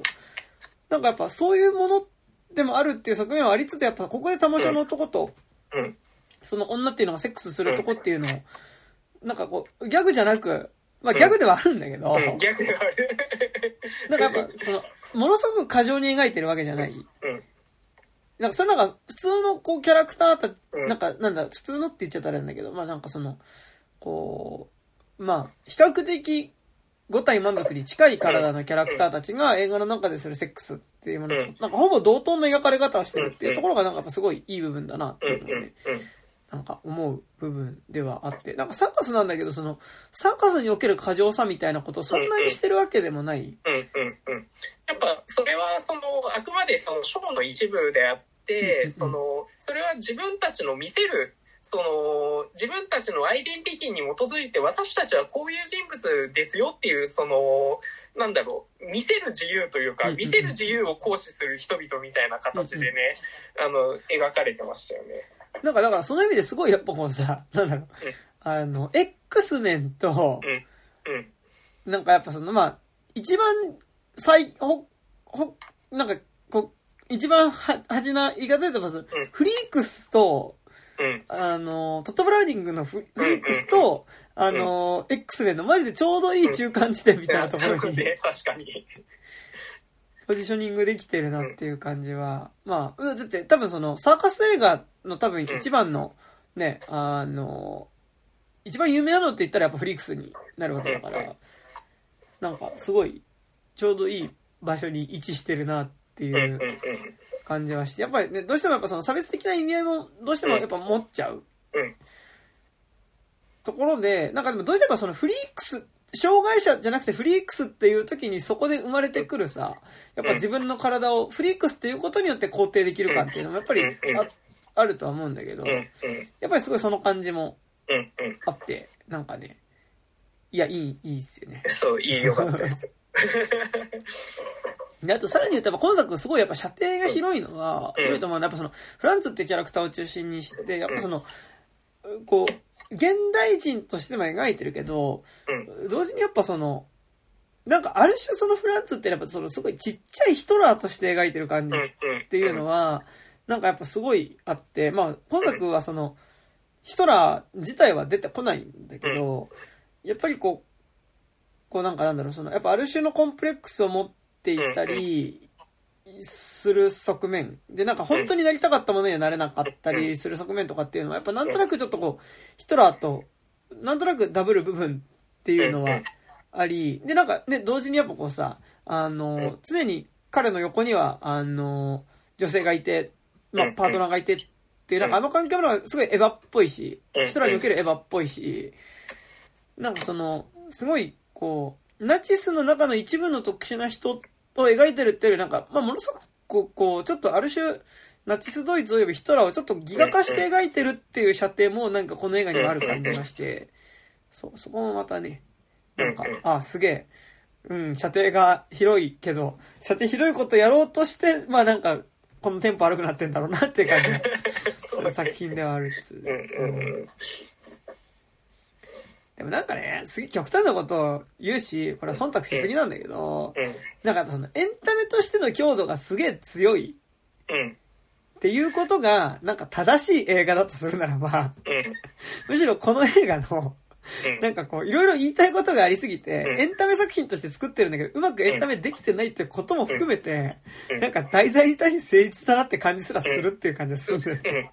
それはめっちゃわかる。うん。その、えん、あくまでその、一応映画だからエンタメっていう一応の枠はあるけど、うそこに対して、いや、そこに尽くすわけではないっていうところはやっぱめちゃくちゃ誠実だと思いますよね。なんか。で、なんか、かといってじゃあ、それってアート、アート映画でやればいいじゃんってことでもあると思うんだけど、なんか、アート映画ではなくて、あくまで一応エンタメはしようとしてるけど、なんか、その中に盛り込みたいことが多くてうまくいってないっていう、この作品の形が、まあ、ものすごく、なんか題材とし、結果としてうまく噛み合ってるなっていう感じがするっていう。やっぱなんか、これで綺麗な、綺麗にまとまった映画出されても、いや、ちょっとなんかこれ、うますぎじゃねみたいな感じで、なんかね、多分ね、もうちょっと素直に受け取れない気がするんだよね、なんか。だからね、それこそ多分、ジェームズ・ガンとかが撮ったら、うん。あのーうまくまとまる気がするんだけど、うん。なんかやっぱそう、そうじゃないっていうところがすごいいいし、なんかやっぱ、この監督の作品はね、鋼鉄ジグと今作しか見てないけど、うん。うん。やっぱなんか、ものすごくやっぱその、物語によって人を救おうっていう、えっと、感じは、なんか、両作からすごい感じていて、なんかやっぱ今作すげえいいのがさ、うん。一番最初どういう始まり方するかっていうとさ、サーカスのテントの中から始まるうん。じゃん。で、サーカスのテントの中で、その、まあ、それぞれ、まあ、今今作の映画の登場人物たちが順番に出てきうて、んそれぞれの、こう、能力を使ったマジックを見せていくっていうシーンから始まるんだけど、で、まあ、それに驚かされる観客たちっていうのが、あから始まるんだけど、うんまあまず上手いのが、やっぱここの時点でそれぞれこのキャラクターはどういう能力を持ってますっていうことをやっぱここで説明できてるっていうことと、あとやっぱりこう、まあっていうのがあって、で、一番サーカス始まる前にそのイスラエルってキャラクターがうん、えっ、と、な、なんつうんだっけな、あの、これは、なんて言うんだっけな、なんかね、えっと、セリフでね、えっと、なんつってたっけな、なんか、あのー、まあ、なんかこれは要はその、げ、幻想だよみたいなことを確か、言ってましたね。言ってて、で、これは幻想なんだよって言って、まあそこからサーカスが始まって、で、で、サーカスやってるとそこに急に爆撃が来て、そのサーカスのテントがぶっ壊されて、要はその、ある意味狭いテントの中で繰り広げられていた、えっと、なんかやっぱこう、小さいながらもすごい温かい時間みたいなものっていうものがやっぱその、ば戦争によって。まあ、そのぶっ壊されて、その、っていうね。で、まあ、で、テントが爆発されると、まあ、そ、その、そこから割とすごい、あの、割と、なんだろう、リアリティのある戦争シーンというか、さっきまでサーカス見ていた人たちが急にやっぱ街だらけになってうん、倒れていって、で、瓦礫の山になっていって、で、やっぱすごい印象的なのは、そのサーカスを見ていた男っていうのが、あの、爆風で片腕がもげた状態で、もげた片腕を持って歩いていると、目の前にあった、そのなんか教会の塔みたいなものが爆撃で壊れて、片手を持った状態で呆然と立ち尽くしてる男の上にその瓦礫が落ちてきて目の前で男が死ぬっていうさ、うん。なんかまあ、すごい、まあ、そこまで言っちゃうと、こう、言い過ぎだけど、まあプライベートライアンとかに近いような、なんか急にその臨場感のあるその戦場のど真ん中に、さっきまで安全圏のテントの中にいたはずなのに、そこにこう巻き込まれていくっていう作りになってて、でもなんかやっぱ、一番最初にこれは幻想、現実に対する幻想だよみたいなことを確か言うんだけど、それってなんかものすごく、これは要は映画だよっていうことを言って物語を始めているような感じで、で、で、これはむしろ現実に対する幻想だからこういうことができるんだよって言って、この物語を始めてる。だこれはあくまでその現実に対する物語なんだよっていう視点で始めてるっていう時点で、やっぱものすごくこの監督自体がやっぱその現実に対して物語でどういう風に、物が現実に対して物語を語ることによってどう対抗してるかみたいなことを、やっぱちゃんと信じてる監督だなって感じがするし、でもそれは正直鋼鉄ジーグもやっぱりその、うん。ね、なんかこうさ、貧しい中年男っていうものがさ、自分を鋼鉄ジーグだっていう風に信じることによってやっぱ鋼鉄ジーグになれてさ、その、狭い半径の中ででも自分が大事だと思う人のために戦っていくっていうさ、で、そのために自分、鋼鉄ジーグって物語を信じればヒーローになれるっていうさ、なんかそこら辺とやっぱ結構ちょっと若干通じる部分だなっていうかさ、そこの物語の信じられてる感っていうのは、うんなんかめちゃくちゃなんかいいいいなっていうのはね、うんうん。ありますよね。うん。なんか、すごい。そ、その意味でもなんかなんだろう、その、うんこうさ作家としてのそこら辺の感じっていうのもやっぱすごいなんか、まあ好きだなっていう感じうん。で、ね。本当ですよね。思う部分ではね、うん。あるんですよね。やっぱ、でもあと、やっぱあのーフランツの役者さんもすごく良くてさ、あの人、あの、水を抱く女にも出てたけどさ。あ、マジで？うん、あのーあれ、潜水士の男。あ、あ、そうなんだ。結構メインの人じゃん。うん、そう。なんか個人的に、あの、なんかちょっとホアキン・フェニックスに似てるところがあるから、なんかドイツのホアキン感がね、あるけど。あ、そうだったんだ。うん。でもなんかあの役者すごい、なんか顔つきがすごい特徴的で、なんかすごい印象に残りやすいから、なんかすごい、で、結構なんか印象的な顔つきの割にすごい繊細な演技するから、うんなんかうんうんすごいいいなっていうのね、ありますよ。ね、なんかやっぱすごい、あのーどうしてもやっぱりすごい、ね、何回もさっき言ってたけど、やっぱその、フランツってキャラクターにこそやっぱりこう、目を奪われてうん。いくし、なんかやっぱ、こう主人公側の方はやっぱりこう、魅力的なキャラクターは多いし、なんかやっうんぱ、最後の戦闘シーンに至ったら、やっぱ結構そのパルチザンのキャラクターたちが順番にこう、ちょっとしか最初のところでは出てこないんだけど、でもやっぱそれぞれやっぱすごいキャラ立ちしてて。数、数分とか数秒しか出てないキャラクターでもやっぱ、こう、一発で覚えられるキャラ、うん。覚えられたキャラクターたちっていうのが、なんかどんどん無残に死んでいくみたいなシーンの中においても、やっぱり、こう、彼らをなん、なんとかしてこう、拒拒絶しようとするっていうか、まあ、こう、力ずくで、こう、自分の、こう、力で押さえつけようとする、その、フランツの、むしろ、すそういう形でしか、こう、うん。接することができない彼の苦しみに、うん。こそなんか割とこう、ラストの戦闘シーンでもちょっと気持ちがいってしまうみたいな。で、掴もうとした手にやっぱある意味、ものすごく拒絶、弾かれるみたいなうん。ものとして俺は見えて、あそこの、うん。あの、あの、マティルデうん。の体から光が出て、うん。それで拒絶されるっていうのなん。かそういうものとして見えて、でやっぱさあと最後すごく良かったのがさ最後フフランツだけ生き残っあのマチルデがすごい能力解放した後にさ、フランツだけ生き残ってさそのあ恋人あの自分の愛人のところに行って触ろうとした瞬間にさ、うんうんうん。あの砂でふわーって消えてくっていう、その自分が今までさ多分か彼女は多分フランツのことめっちゃ大事に思ってたし、うんうんうん。あのってた人すらもその自分のその多分か彼女はさ多分唯一そのフリーク性を含めてさ、そのフランツを愛してた人だと思うんだけどあのその人自分の決断によってそその人すらこう自分の手元から消えてしまった男の悲しみみたいなのがめちゃくちゃ出ててあそこもすごいなんかすごいしんみりしてしまって。うんで、なんかやっぱすごい、やっぱ自分の体を受け入れられなかった人がさ、やっぱ結局、彼のことを受け入れてたはずの他人すら、やっぱりこう、本当の意味で抱きしめることができないって。で、やっぱあれもやっぱりすごいマティルデがさ、あの、召使いの青年と、こう、抱き合うことができるっていうことで、やっぱすごい対になってるよね。そうそうそうそうそう。そその後にさ、やっぱその、フランツがさ、ヒトラーと同じ形で死ぬじゃん。う。うん。うん。そその拳銃自殺するっていうところでさ、なんかやっぱ、そこも含めてやっぱあそこってめちゃくちゃエヴァとヒトラーの関係性とさ、うん。フランツとその恋人ってやっぱすごい重なっててさ、やっぱりなんかあれって、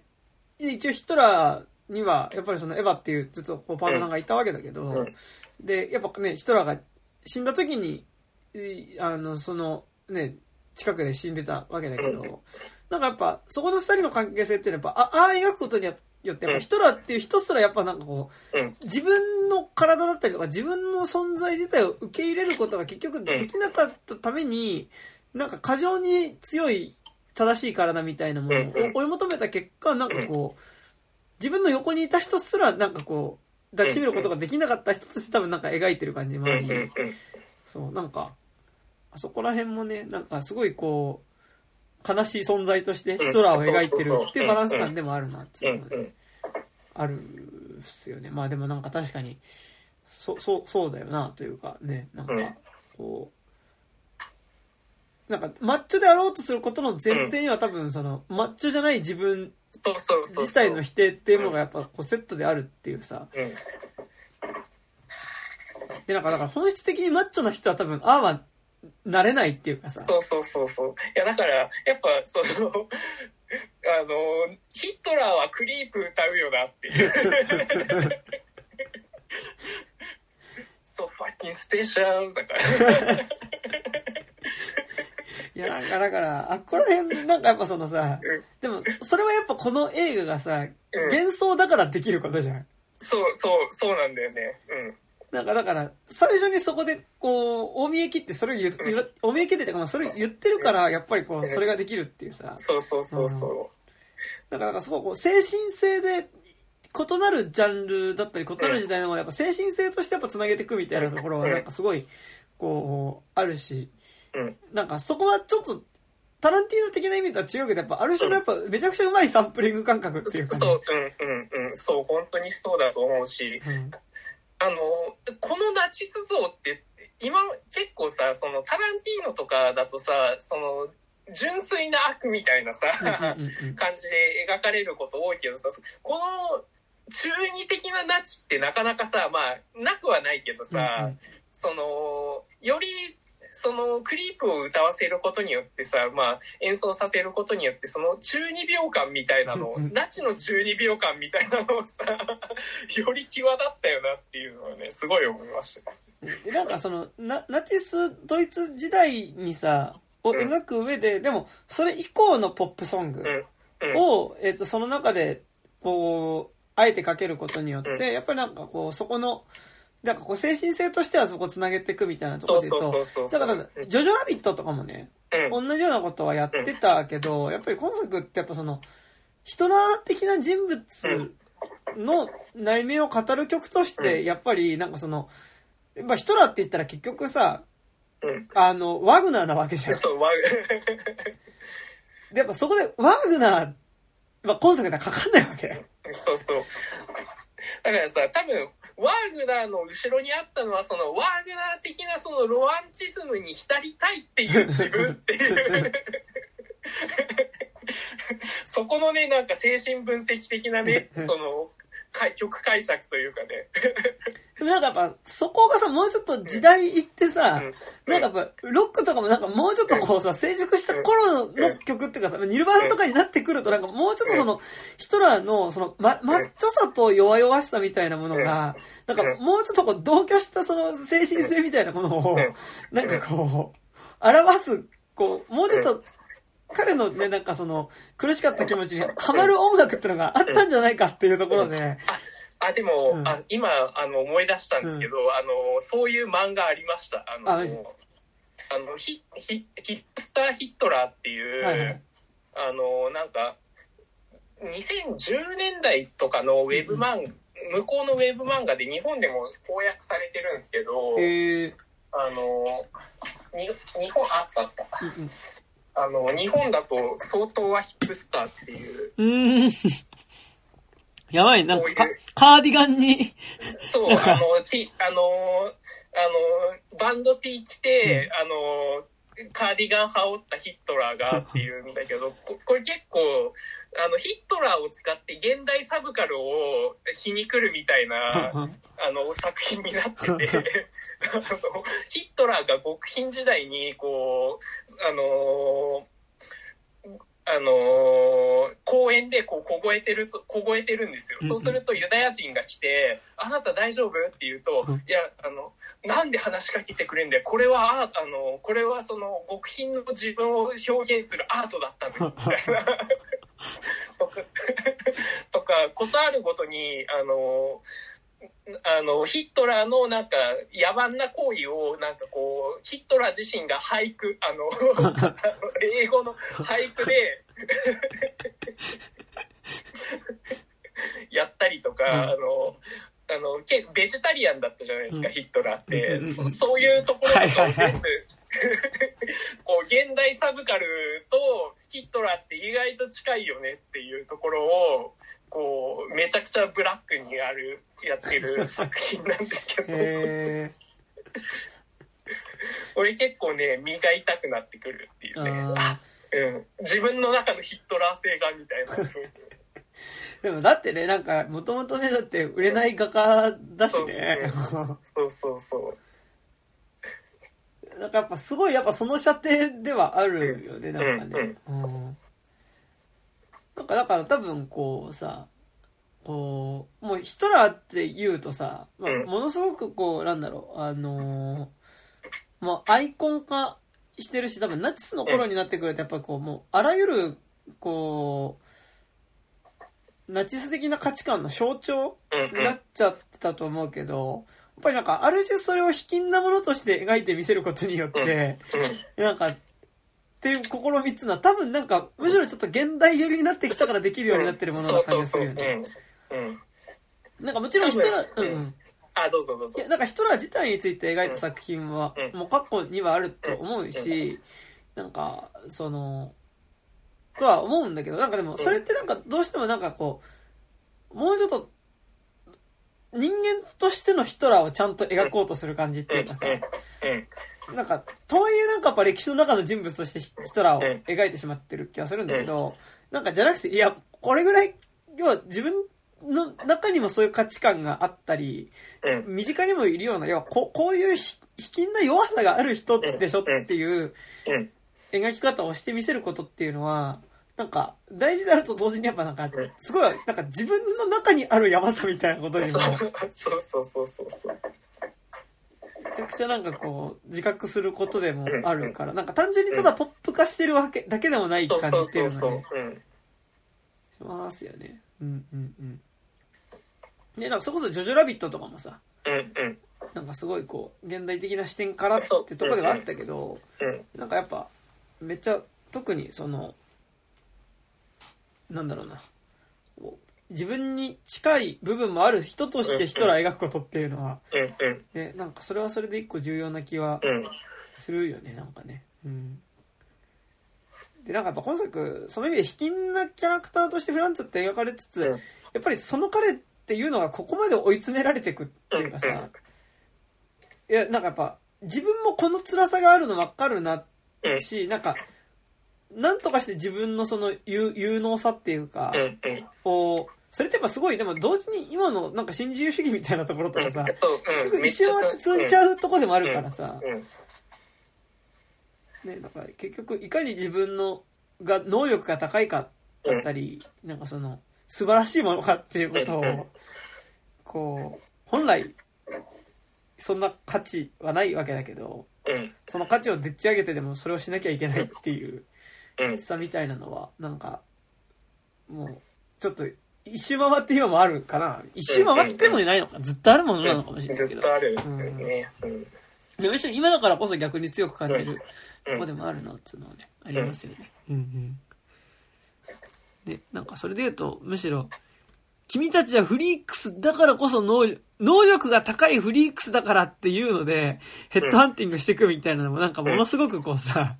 あの、今っぽいっていうかさ、君は能力が高いマイノリティだから仲間に、なんかそのヘッドハンティングしますみたいな感じとかもさ。うん、まあなんかすごいその感じもあるよね、なんかね。うん。だから今作結構さそこそのバランスは結構む本当は結構難しいバランス着地だよね。だから、うんうん。うんあのやっぱさそのマティルデ側がさその自分のフリークス性によってなんか結構重大なことを起こすっていうことになるとそれっていや有能だから買ったんじゃねみたいな話にんギリなっちゃうっていう。でそそれってもう実はあのープラスとマイナス変わっただけで一緒じゃねっていうことにはなっちゃうんだけど、なんかあのー今作ってなんかなんかちょっとあの最初最後の能力発揮シーンが結構なんか抽象的ななんか話ものみたいな感じに処理のされ方になったことによってなんかギリなんかなんか違うそうじゃないギリそうじゃない見方に着地できてる気がしててこここはねなんかやっぱすごいその現代を語る上でそのめちゃくその今のその出生主義的なところとの兼ね合いで言うとめちゃくちゃ難しいバランスだよなっていうのはねこういいろんなものを見るたびに思いますけど、うんうん。うん。でなんかやっぱ結局その自分の中のさ、うん。そのえこう不完全さみたいなこととかさ、不完全さっていうかなんかそのやっぱりマイノリティ性うん自分もだからマイノリティだと感じさせているアイデンティティみたいなものをうん肯定していく話っていう時にやっぱりどうしてもマイノリティだけどこれができたうんになっちゃう。なんかだからすごいこう、ティム・バートン版のダンボみたいなことっていうかさ、うん。になってしまうし、なんかやっぱ、で能力が高いから、自分は、その、例えばアジア系だけど受け入れられるとか、うんうん。あの、こ黒人、アフリカアメリカンだけど受け入れられるみたいなこととか、まあ、障害があっても受け入れられるみたいなことっていうのは、なんかやっぱその、結構同時にヒーローものっていうものが、うんなんか多様性っていうものを持ちつつ、なんかやっぱ抱えちゃってる矛盾でもあるうん。とこでもあるし、うんそこはすごい難しいよね、なんかね。うん。本当本当難しいと思う。うんうんなんかそれがダメなわけじゃないんだけど、でも、それ若干ちょっとネガティブに感じすぎかもしれんが、うん。でも、その、そこでこ、これを、その、マイノリティであるアイデンティティを持ってるけど、これを成し遂げることができたから受け入れてもらえたっていう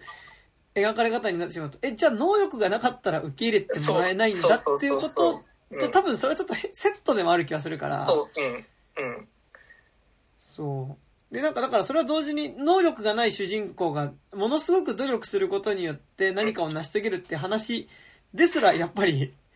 うん、そそうなんだよね。だから能力がない人が能力がないままどういう風に居場所を見つけていくかっていうことはやっぱりすごいこう、なんか難しいとこではあると思うんだけど、うん。まあなんか今作はなぜかちょっとなんとなくそれが、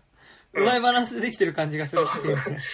まあ多分それって多分その最初にこれは幻想の話だよっていうことを言ってるからこそ、その、あ、これはなんとなくその、あの能力の発揮シーンっていうのはなんか象徴的な意味合いなんだなっていう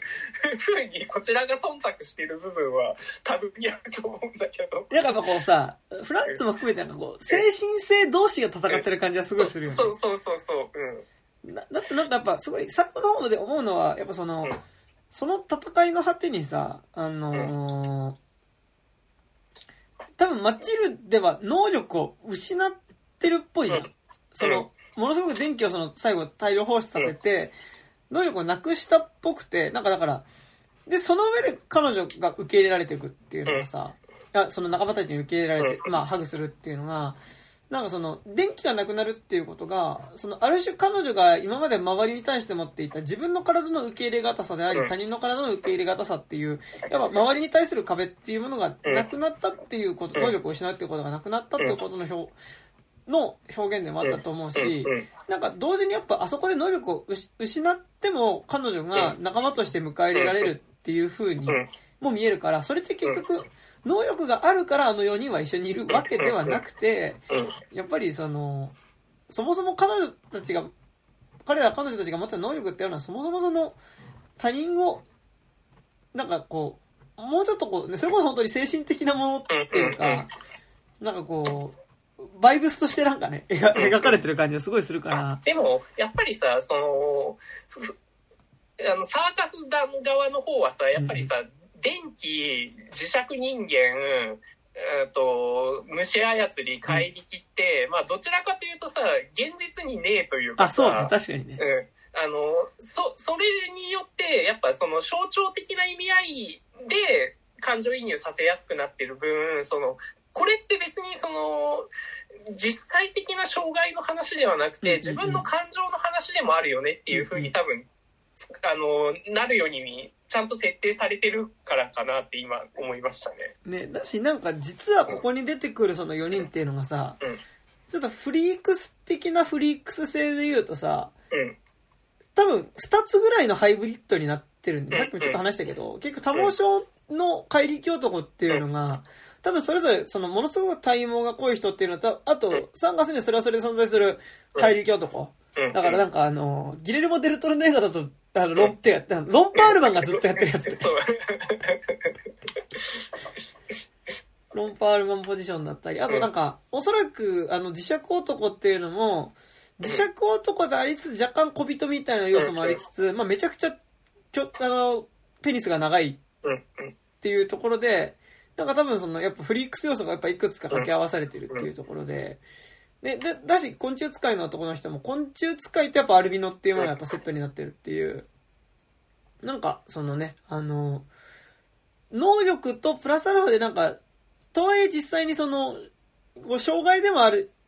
うん。要素もあるなんかフリークス性みたいなものがなんかその掛け合わされてるっていうところがあるからなんかよりそのなんだろうあの自分の体への受け入れがたさとして能力が存在してる感じっていうのはあるよね。うんしねなんかあの昆虫使いの男の人もやっぱそのさまあ能力を失ったかどうかは分かんないんだけどさやっぱ最後あそこで燃えてる列車から人を助け出すタイミングのところでそのこうごめんって言いながらその大量のイナゴたちをさうん。その炎の中に入れていってっていうところで、うん。なんとなくやっぱちょっとこのそのこう自分の中で能力として持ちつつ同時にそれは自分が自分を受け入れがたさとしてあった能力っていうものうんを人のために使うことができてる。で人のために使うことができてるしなんかやっぱある種こう触れ合おうとするうんものとしてなんかやっぱそこの能力が見えるっていうところ。でやっぱその精神性としてやっぱりあそこでそのうん。受け入れがたさっていうものはあそこの戦闘シーンの中でこうなんか消えていってる感じがしてうんて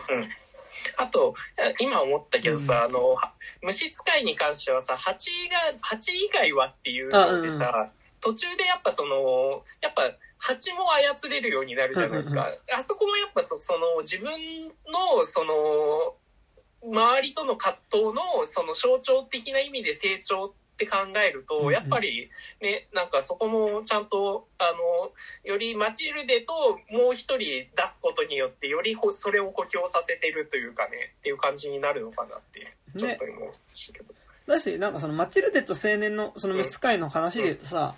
なんかやっぱ、まあ別にセックスは描かれないけど、やっぱあの二人が最後パートナーになって、まあ、まあキスするっていうところでさ、やっぱなんかその、相手とこう一緒になるっていう時にさ、やっぱりそれはなんか、自分の持ってる他者性によって相手を傷つけてしまうんじゃないかっていうこととセットでそれは存在しているっていうことを含めた上でのやっぱりあそこでの一番最初にキスした時にキスした瞬間にその感電して虫の青年はぶっ飛んじゃうっていうさ、なんかあそこもすごい、なんかなんだろう、あの、実は他者同士が一緒になるっていうことのさ、表現として、まあ前提としてだからその、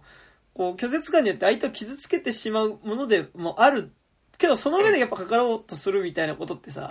なんかあの一発の描写だけでさ、割となんかなんだろうな、あのー例えば、ロー、ローとかね。ローとかがやってたりするようなこととかさ、まあなんか、に近いことを、を、なん。かあの描写でもできてるかなって感じがすごいするよね。確かに。うん、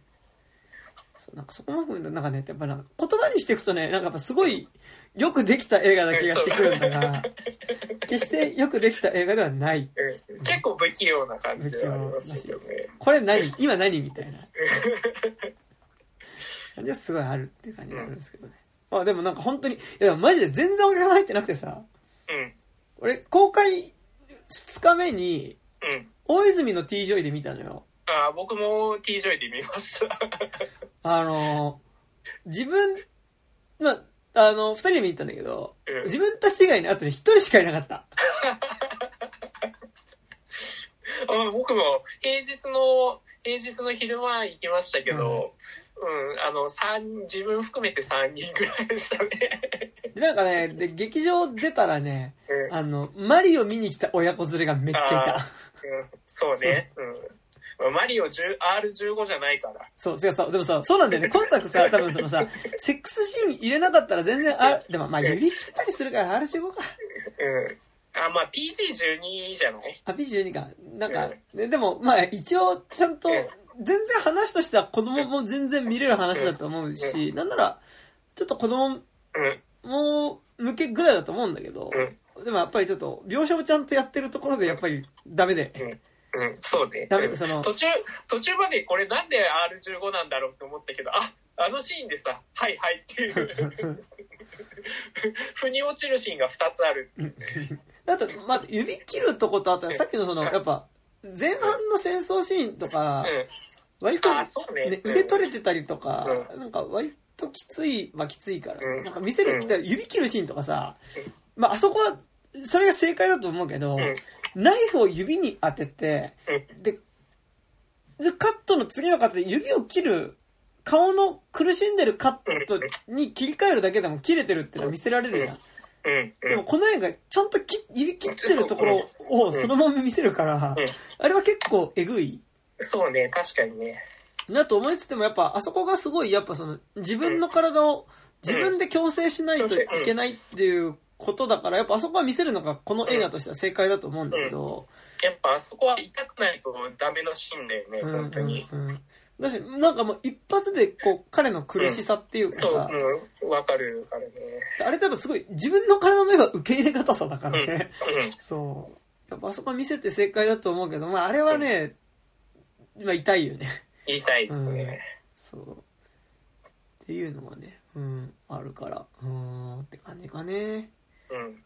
まあなんか、ガーデンズ・オブ・ギャラクシーは見に行こうと思ってるんですけど、3は。うん。でもなんか、同日公開っていう意味では、なんか結構こっちを押したい感じというかね。そうね、まあ、勝手にあるっていうね、うん、そう。だから多分ねうまくまとまったフリックスアートだったらこんなに好きじゃないんだよね多分ね。そうそうなんだよね、うん、しなんかうまくま止まってると、なんか、ななんか、けなんか、いいこと言いやがってみたいな。なんかめっちゃいいこと言ってんだけど、うん、なんかこう、なんかやっぱこうさ、ライブとか見ててもさ、うん、うん。なんか MC うまいバンドとかあんま好きじゃないわけよ。なんか。そそうっすよね、みたいな。なんか、なんか言おうとしてるんだけど、うまく言えない MC とかの方が、うん、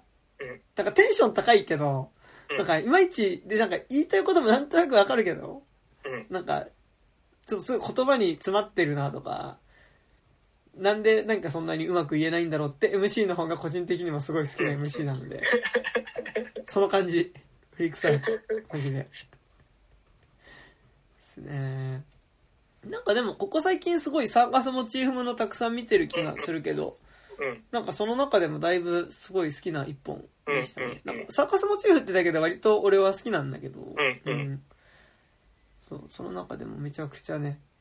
好きでしたね。なんかね。うん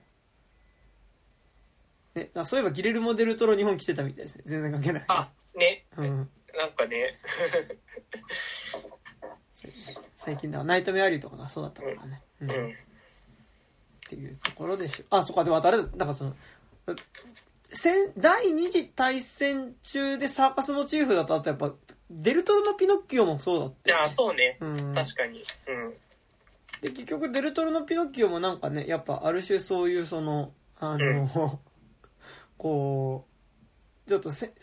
戦争におけるモチーフになってる存在っうん。ていうものをちょっとこう、その戦時下の物語を通してなんかやっぱある種ちょっとギガ化してみせるっていうか。さ、うん。なんかその、やっぱマッチョさみたいなものうん。の幻想っていうものをちょっとこう形骸化させてみせるみたいなことは。で、しかも両方ともイタリアだしね。舞台はね。っていうところはね、ありましたね。うんうん。まあそんなとこですか？なんかありますか、こんなとこですか大丈夫です。はい。ということでね、フリックスアウト、まだやってんのかな？なんかあの、終わっちゃいそうだ終よね。わっちゃいそう、マジで。うん。で、なんか割とでも公開初週とか、ちょっと結構大きいシネコンとかでもかけてた。うんなバルトナインとかで確かかけてたんだけど、あ、はいはいはいはいはい。ね、なんか、でも、この、まあでもバルトナインとかでかけてたんだけどって言うけど、まあ、うんうん、バルトナインでかけてそうな映画だよなって感じではあるんだけどうん。って感じですか。まあなんか、えっと、ぜひ、なんかう、2番館とかのタイミングでもいいし、なんか割と配信すぐ来そうな感じするうんので、。確かに。ね、なんか結構これは見て損じゃないんじゃないかなという感じはしますかね。はい。といったとこですかね。はい。はい。というわけで、えー、本日は会えた私山田と、高島でした。あありがとうございました。りがとうございました。あというところですね。はい。ありがとうございました。りがとうございます。いやいやいやいやいや。ターやるターあ、ターやりたいっす、めっちゃ。ー。ちょターやりましょう。ちょっ、とみ見ました？まだ見れてないんだけど、めちゃくちゃ評判いいので、うん。めっちゃ良かったっすよ。ちょっとター、ターじゃあちょっとまた見たら連絡します。はいはいはい。もうもうね、なかなか新作を最近見に行けていないので、いや、本当俺映画全然見てない。やばい。やばいぐらい見てない、本当に。もうなんかね、まあまあ前は新作見たいのはあるんだけどね、結構あるんだけど、そう、なかなかね、劇場に行けておらずなので、うん。タワー見ます。タワーも早く見なきゃなんか終わっちゃいそうだな。そ、そう、あ、でもどうなんだろう。いや、あ、でも、ええ映画界隈だけなのかな、評判いいの。でもなんか3週目とかだよね、だってもうね。ん言ってね。うん。あでも結構、あ、なんか、先週の、あの、金曜日に行ったんですけど、はいなんかそのタイミングで結構時間減ってたね、確か。あーで、ね、ちょっと早く見に行ってきます。なんか、あーなんかもう、最近見たい順番っていうよりさ、早く終わる、理想だから見ようみたいな順番で見ていることがすごはい。多いので、なんか良くないなと思いつつ。なんかこんな、なんだっけな、狼の家だっけ？なんかあの、はいはいはい。ちょっと、割と不気味な感じのコマ撮りアニメみたいなの今度。あー、はいはいはいはい。あれとかも。ね、めちゃくちゃ楽しみなんだけどね。うん。そう。まあ、見たいのいっぱいあるんですけどね。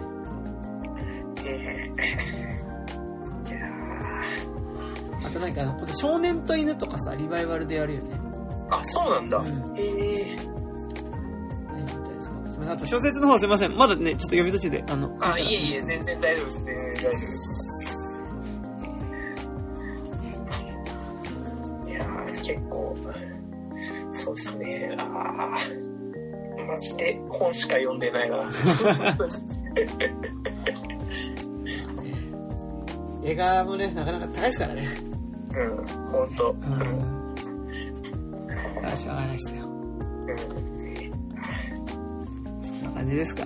はい。じゃあまたとりあえずちょっとあとあと、あのーはい小説の方ちょっとまた、はいあの、読めたら連絡します。はい、了解です。お疲れです。お疲れ様です。